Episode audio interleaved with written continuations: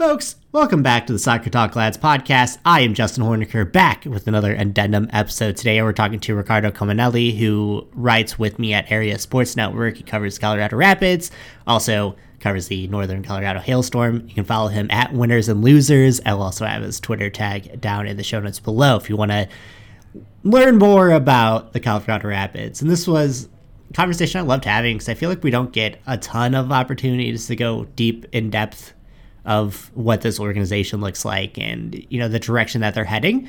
And I think you know from the stock with Riccardo, you get the sense that you know they're starting to commit to Robin Fraser and the direction that that team with their roster spend is heading in. And while they'll have results like two years ago where they won the West, last year where they fell fell so hard and this season where they're you know trying to fight out of the basement of the West and into a playoff spot. And you know, for the record, I think that they will probably get there, but we'll talk about some of the difficulties in this podcast and you know what to expect as St. Louis lines up against them on Saturday. So let's get into this conversation.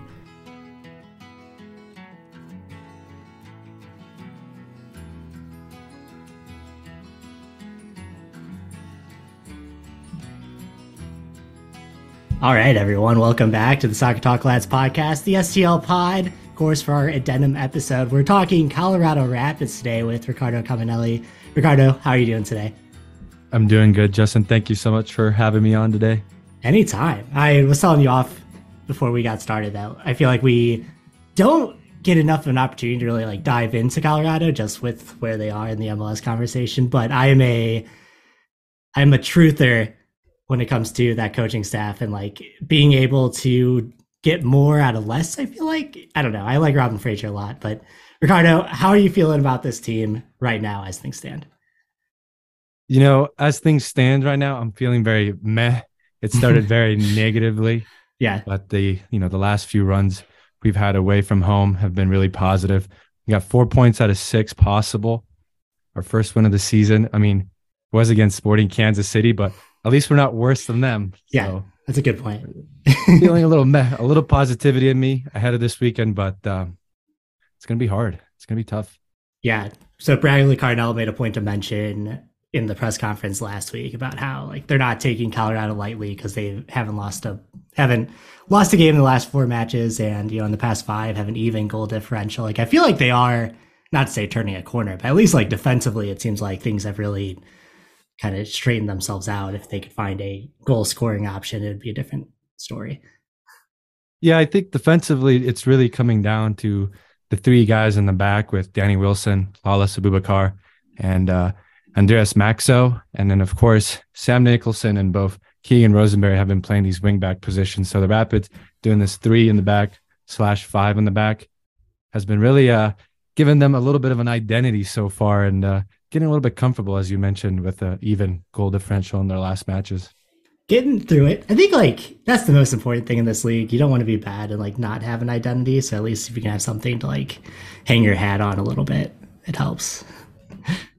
Yeah, well, I think we're pretty mid, pretty mid. So mm. hopefully, if we can uh, make our way up to a little bit to a middle of the table, I think that really projects where we are right now. A team that averages one point per game. So yeah, Riccardo, like what were the I guess like what were your expectations before the season started? Because I think it was a little bit mixed, just with like Robin Fraser always seems to get more out of the team than you maybe expect looking at the roster. But like what were your expectations before the season started? Yeah, I had really high expectations for the Colorado Rapids to really bounce back from 2022. I thought 2022 was a really bad year.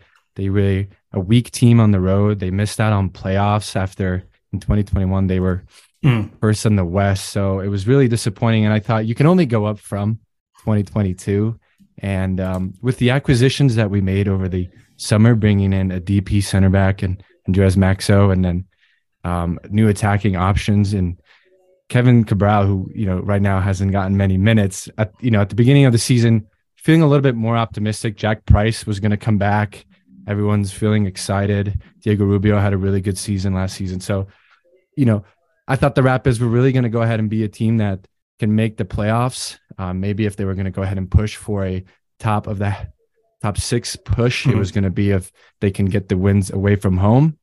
Um, but man, it started really bad. It started worse in 2022. So, beginning of the season, I had high expectations. Right now, I've been humbled a little bit to kind of sit back and see where yeah. this is going. I think when you have to start Darren Yapi, not to say that he's not like MLS quality, but when that's mm-hmm. your kind of lone striking option for the first game of the year, like that kind of sets the tone, unfortunately. and I was hype about him. I'm not going yeah. to lie. I thought he was. I, you're right. You know, starting him the first four matches. After four matches, I asked head coach Robin Fraser if he's feeling any kind of pressure. You know, living up to the expectations. I mean, not we were we were goalless through four games, so questions were being asked like where are those goals coming from? Why is he starting over our dp acquisition? But uh i see your point.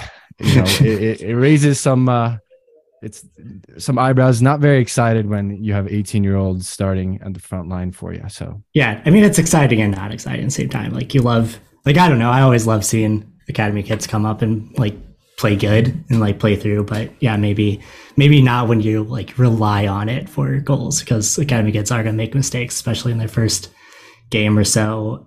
You mentioned Kevin Cabral. What's his situation right now? Because he hasn't been playing.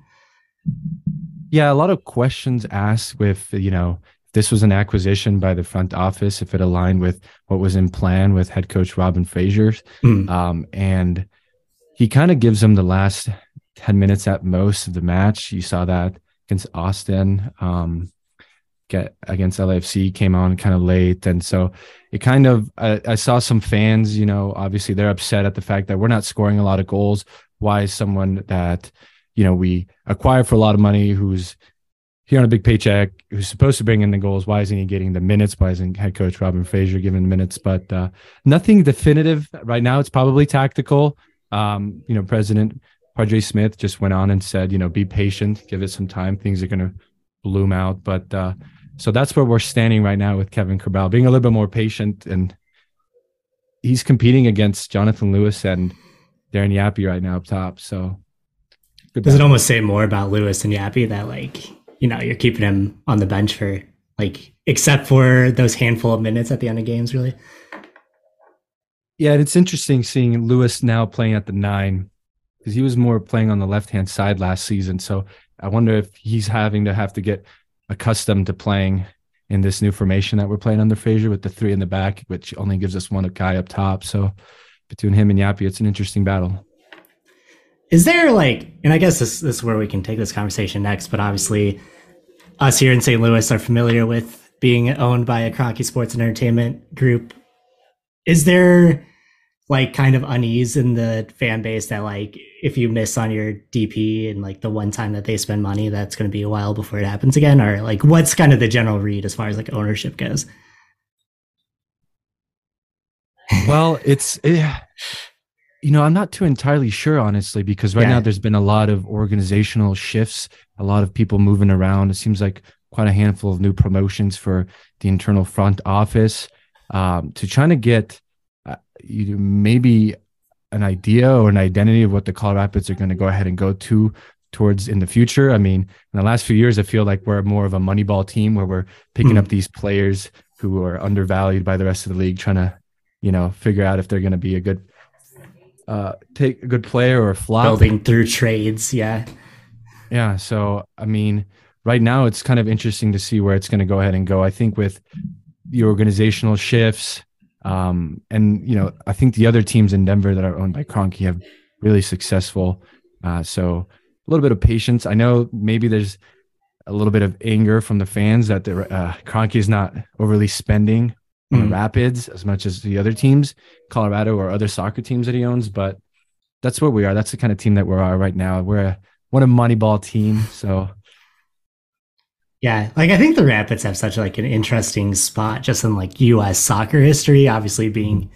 an original MLS team, and I don't know, Denver is such a strong like soccer market too. I feel like they should have a prominent place in the like general U.S. soccer landscape. But like it does feel like they need an identity, and I think like the building pieces, at least for Robin, like Robin Fraser's there, and you can basically build a team around his play style, and I think you're going to be pretty successful. But it seems like they haven't necessarily committed to that yet.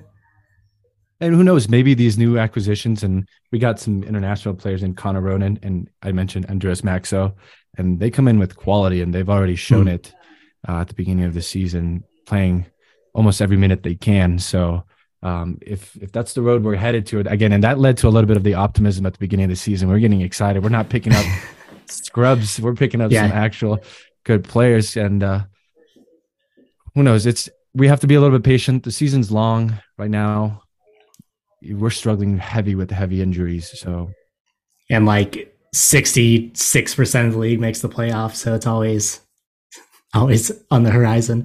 I fear that the Rapids are going to be one of the teams though that hands St. Louis a free goal, some one of the a pass back goal. I have a fear we're gonna see something like that. It's hopefully they keep our composure though. Yeah, so let's that's a good transition. Let's let's move into kind of how you expect the Rapids to play. So we talked about this a bit on the main pod, and I feel like it's going to be similar to how Minnesota kind of attacked St. Louis and that they kept everything nice and compressed. They you know tried to make it so St. Louis can open the game up and like really made their press kind of ineffective. Like how do you see Colorado handling if St. Louis comes out like like they did against Cincinnati this yeah. past weekend, where they're just running at you from the start. Honestly, I do expect St. Louis to come out that way if you know they get a foot in the game early. I'm talking the first five minutes if they're able to feel that you know mm. possession and the pressure, because after that, you know, with the way that St. Louis can go ahead and bombard that Rapids defense, they're just going to go ahead and sit back and absorb it and hopefully launch off the counter attack. So if the Rapids can with withhold I think it's going to be pretty heavy on the, you know, the St. Louis. The ball is going to be played heavy on the Rapids half, mostly in St. Louis possession. The Rapids can counterattack. I think after 60 minutes, when it's the altitude and the you know the lower oxygen levels play into effect a little bit on the mm-hmm. tired legs, that's when I think the game's going to open up a little bit more, and the Rapids can actually maybe capitalize if they bring in the right players, like a late Barrios substitution or another pacey player, either Yapi or Lewis and really catch up maybe one of those tired St. Louis defender legs. But mm. it's going to be hard. The, the Rapids are most likely going to do what they did against Austin and LAFC. And as I mentioned, just absorb it. So they're just probably going to absorb, absorb, and counterattack as much as they can.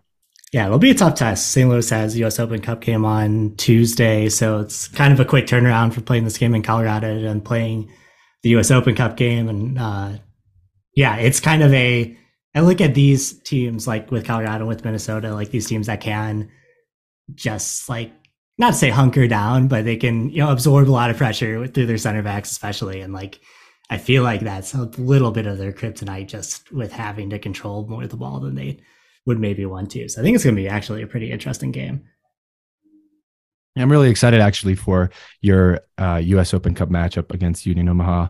I'm a huge I have a I have a Northern Colorado Hailstorm team. Shout out oh, to nice. the USL yeah. League One team here, and Union Omaha fans are great. So I know how much this competition means to them. So I think think St. Louis fans are gonna absolutely love this competition going forward as well. Yeah, US Open Cup. I love it. Some of my favorite soccer, honestly.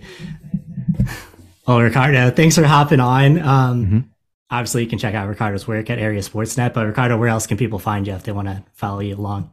Yeah, you can listen to my word on Twitter Instagram. I'm Twitter on Linners and Woozers or myself, Riccardo. You can check us out there from everything MLS, Rapids, USL, you name it. All right. Well, thank you, Riccardo. We'll talk soon. Well, thank you.